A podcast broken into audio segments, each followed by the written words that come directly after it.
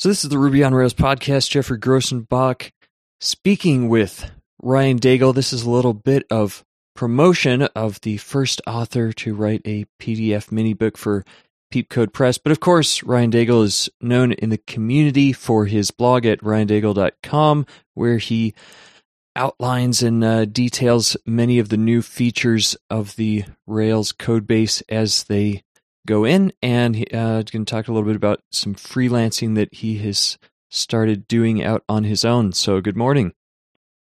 Hey, Geoffrey, how you doing? Doing good.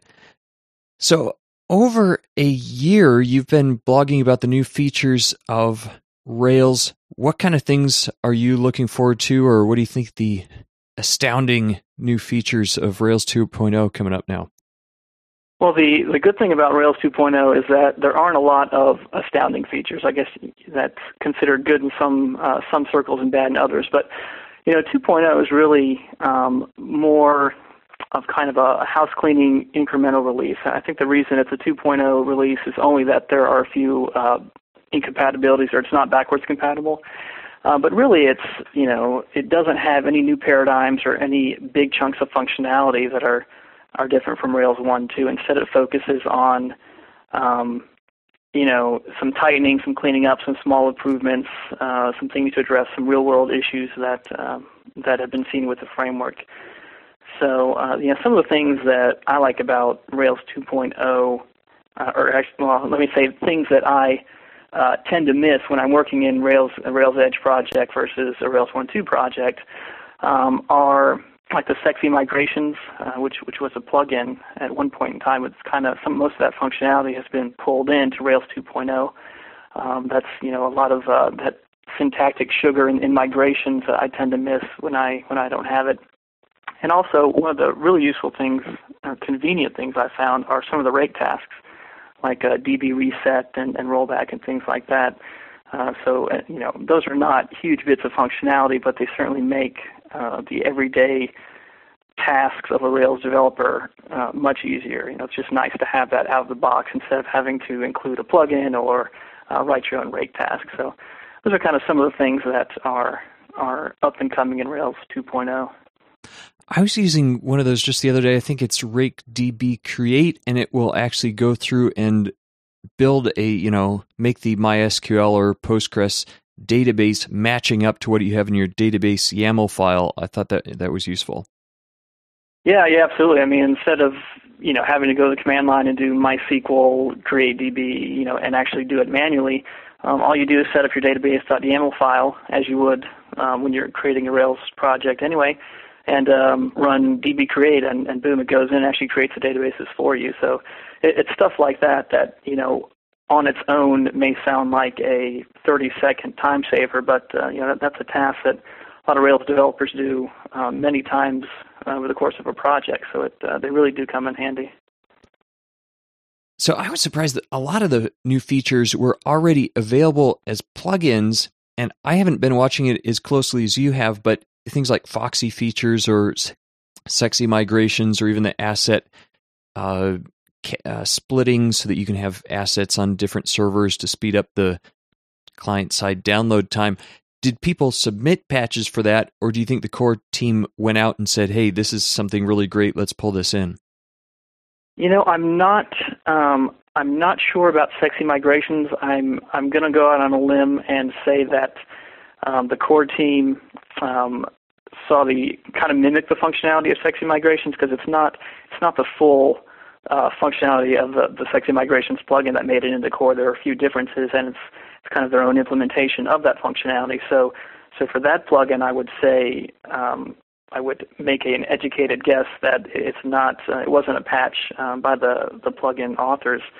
With Foxy Fixtures, however, I'm pretty sure there was a patch um, by the person who, who wrote the Foxy Fixtures, Fixtures plugin um, that, that was eventually accepted. I remember when, when I was researching um, the Foxy Fixtures functionality um, for, for the blog and for the Rails 2 Peepcode that I did with you, um, that I, I, ran across several threads on the um, on the Rails list uh, about the patch, and, and the, the author was discussing about the implementation details and so forth. So I think that was a direct patch um, to you know to Rails. But you know it's definitely good to see the the involvement and the vibrancy of the Rails community really kind of driving um, you know the Rails framework forward and, and really contributing some pretty important pieces of functionality to the framework.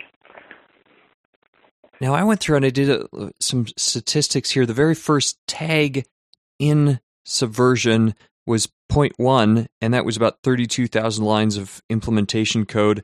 Uh, went up to about 54,000 for Rails 1.0, a little bit up to 59,000 1.1, big jump in 1.2 up to almost 90,000 lines, and then Rails 2 is just a small uh, increase over that to about 94,000 lines of code.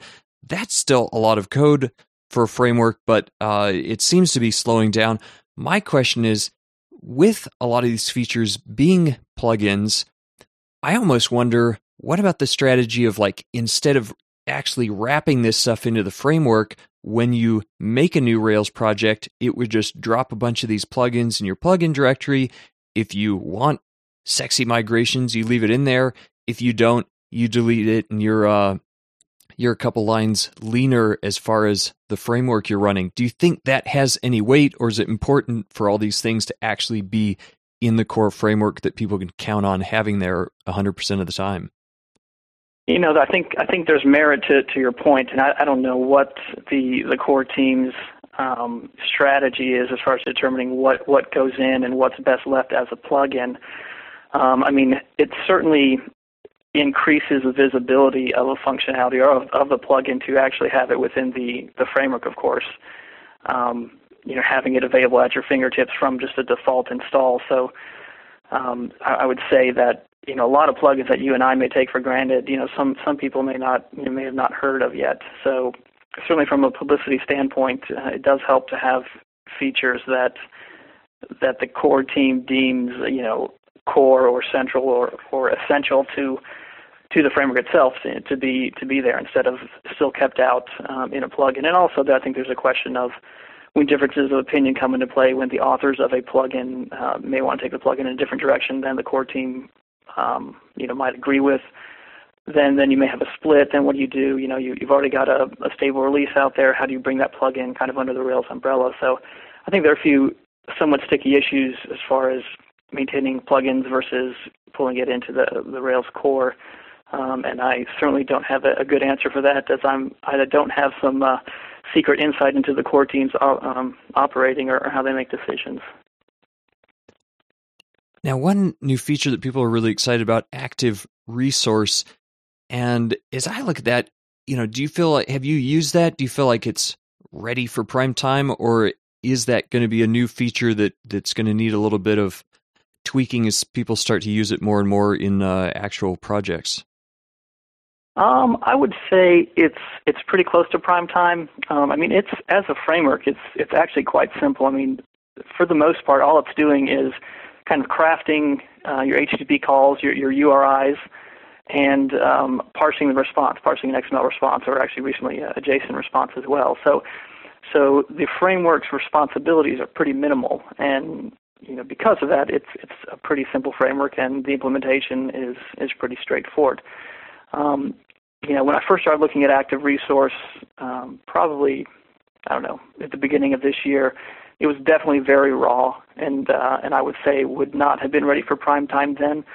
But I, I've been working on a few projects, actually two so far, that have used and are using active resource, and I, I've been pretty happy with the framework. I mean, it's been easy to um, you know, it's pretty pliable. It's been easy to kind of work with the framework and go around it or dig deeper into it um, when I needed to. It didn't really prohibit me from, from doing anything. So I'd say it's um, it may not be everything you want right out of the box for a, a, a framework for a you know a client framework, but but it's getting there, and I certainly wouldn't um, let that stop you from trying to use it within within your production system. I think building applications around that kind of idea is nothing new. We've, you know, had the RESTful idea, but a lot of these new things like Google Gears, it's the whole idea there is you're building around an API and maybe you're getting JSON back or whatever. And so it seems like changing kind of the mindset of building an application and having the API be a real core part of it is going to be real big in the future.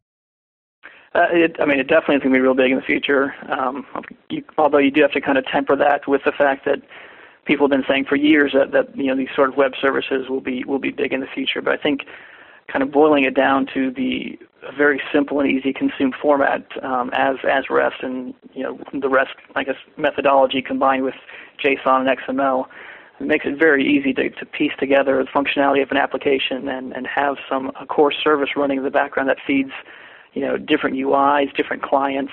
Uh, definitely, it's kind of capitalizing on that that goal that, that people in the industry have had for a long time of, of kind of these distributed services that you can pick and choose from uh, a la carte to, to form your functionality.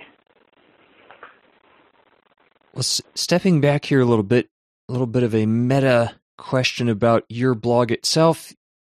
You, I think, had a brilliant idea, which was uh, just reading the Rails changelog and, and writing blog articles about that, which solves half the problem with the blogging, which is trying to think of what to blog about.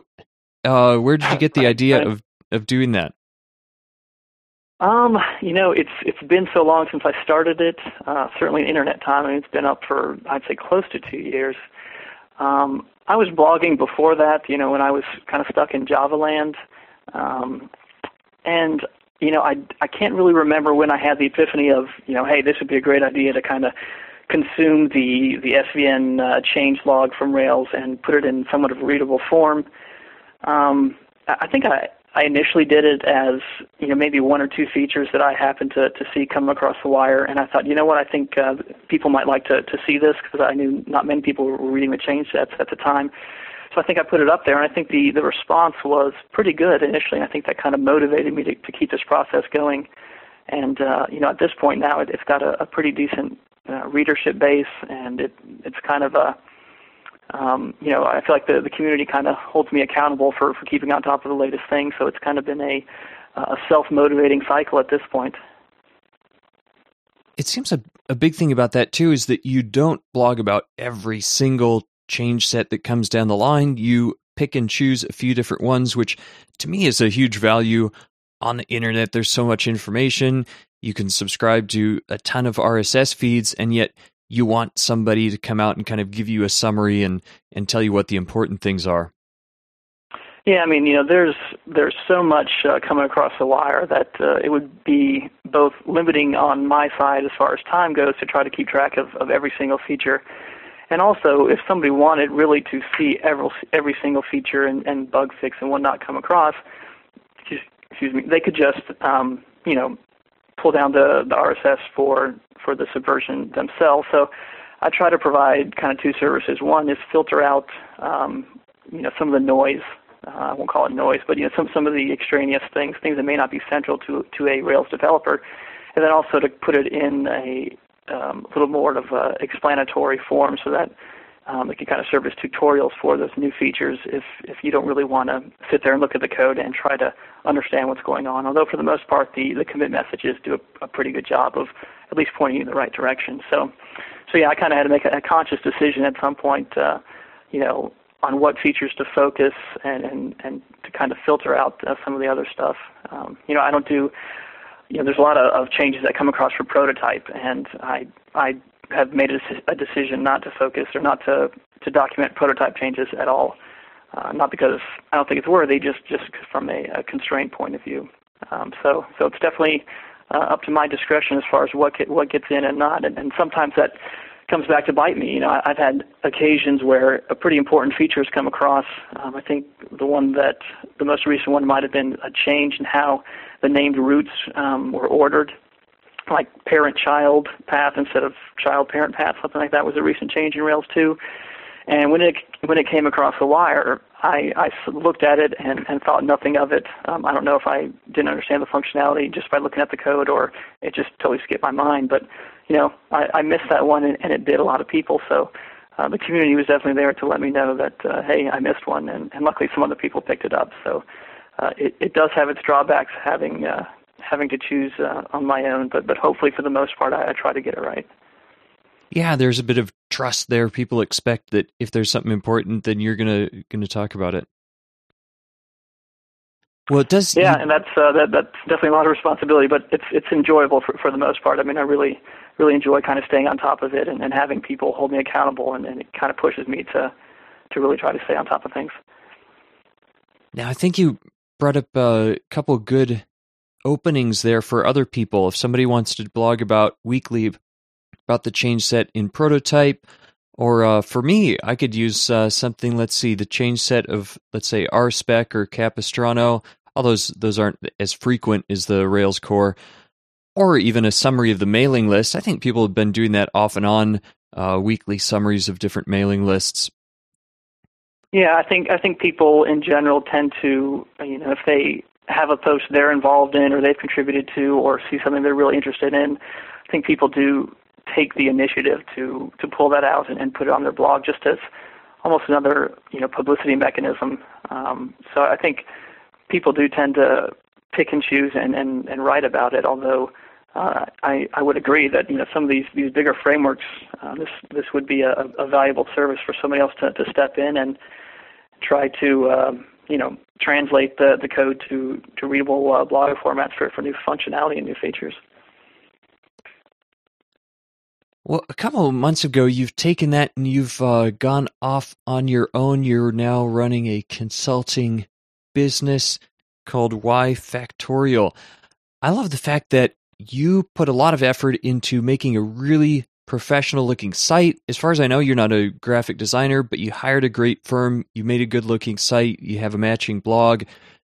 Why did you feel like that was an important thing when you were uh, starting out on your own? Well, I, I'm definitely a, a big believer in the aesthetics of a site, and um, I have no innate or learned ability at all to be creative uh, or to be, you know, to design these good sites.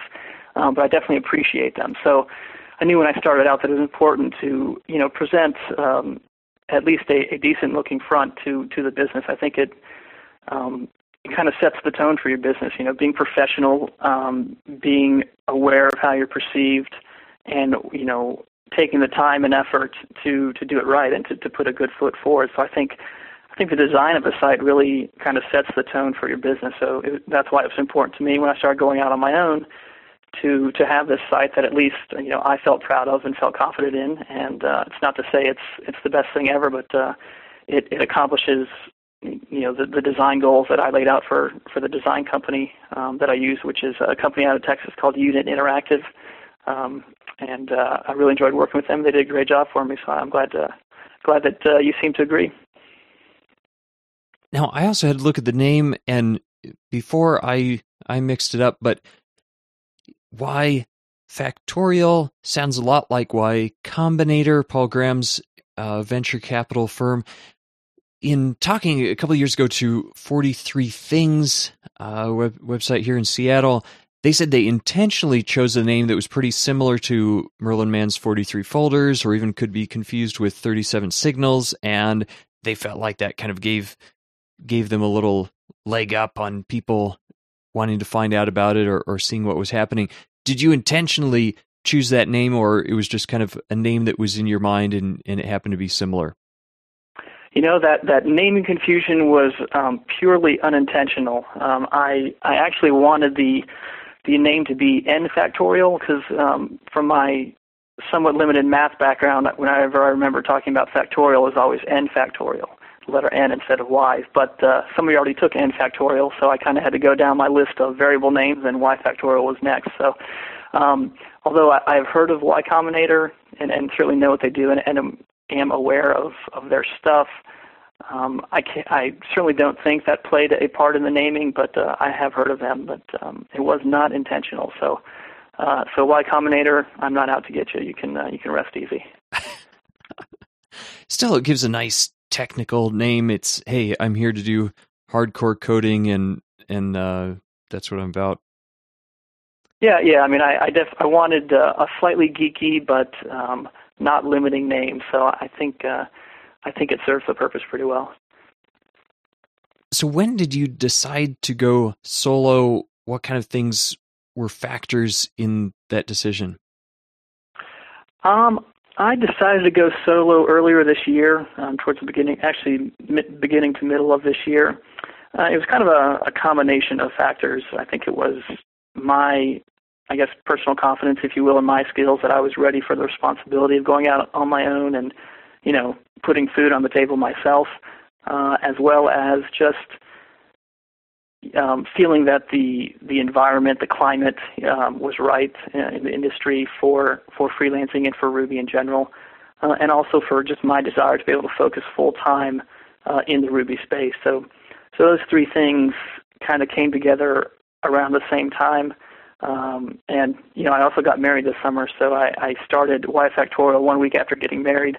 Wow, I figured if brave. I'm I'm changing one thing in my life, I might as well change everything. So that's that kind of is uh, how the timing came about.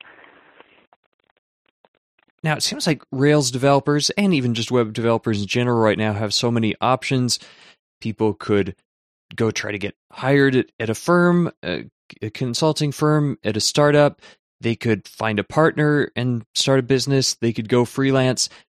What would you advise to people who are trying to choose between all those things? And uh, why did you choose to go solo instead of maybe one of the other options? Well, I mean, I think going solo um, is, I mean, it's really being an entrepreneur. I mean, it's, you really have to have the passion for starting a business and feeling both the pains and the joys that come with starting a business. You know, if you are just interested in the technology, you know, you just want to work with Ruby and, and that's your reason for wanting to go solo or, or try to branch out from where you are now, I would say really think about that because it's it's a big responsibility to be on your own. Um, you know, to do your finances, marketing, things like that. That's a lot of responsibility that falls on your shoulders. So, if you just want to play with a certain technology or a certain language, you know, try to find a shop. Um, you know, a good shop, one that, that lets you have have a little freedom, but a shop that lets you focus on that technology.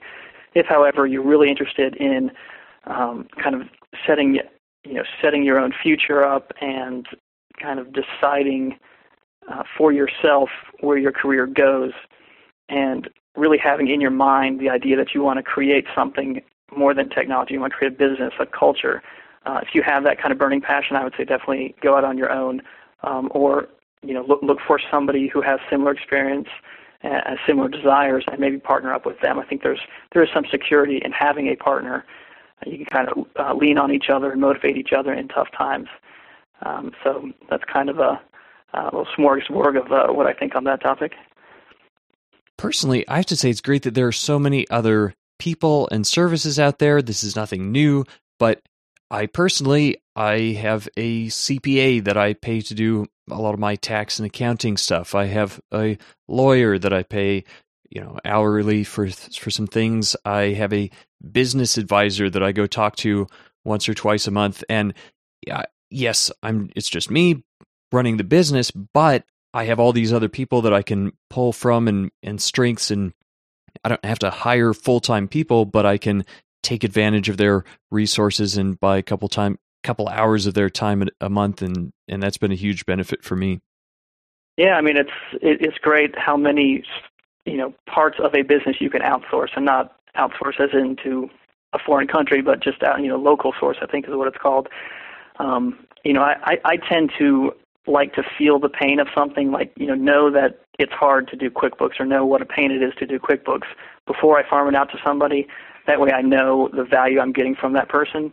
But um, but in general, it is great to have those resources that you know can set you straight, you know, can get you set up, can prevent you from making stupid mistakes that first timers would um, normally, you know, would otherwise make, uh, and then you know also completely take that responsibility away from you so you can focus on the core of your business. I mean, it, you're right. It's, it's great to have those resources out there. Well, thanks for the conversation. And uh, for those who haven't already, you can go buy Ryan's book from Peepcode. Only nine bucks less if you buy a subscription. And that's been updated a few times just to cover a few things. And uh, even recently, Obie Fernandez uh, felt like it was a really well written mini book, and he's going to be talking about that at the uh, Rails conference in Spain coming up uh, at the end of this week. Yeah, that's uh, that was cool to hear. I mean, I'm I'm all for uh, you know the the Rails doctrine getting out there and, and being publicized, and uh, uh, all the much more better if it's uh, if it's our book too. So go Obie. Well, thanks for the conversation. Keep it up. Cool. Thank you, Geoffrey.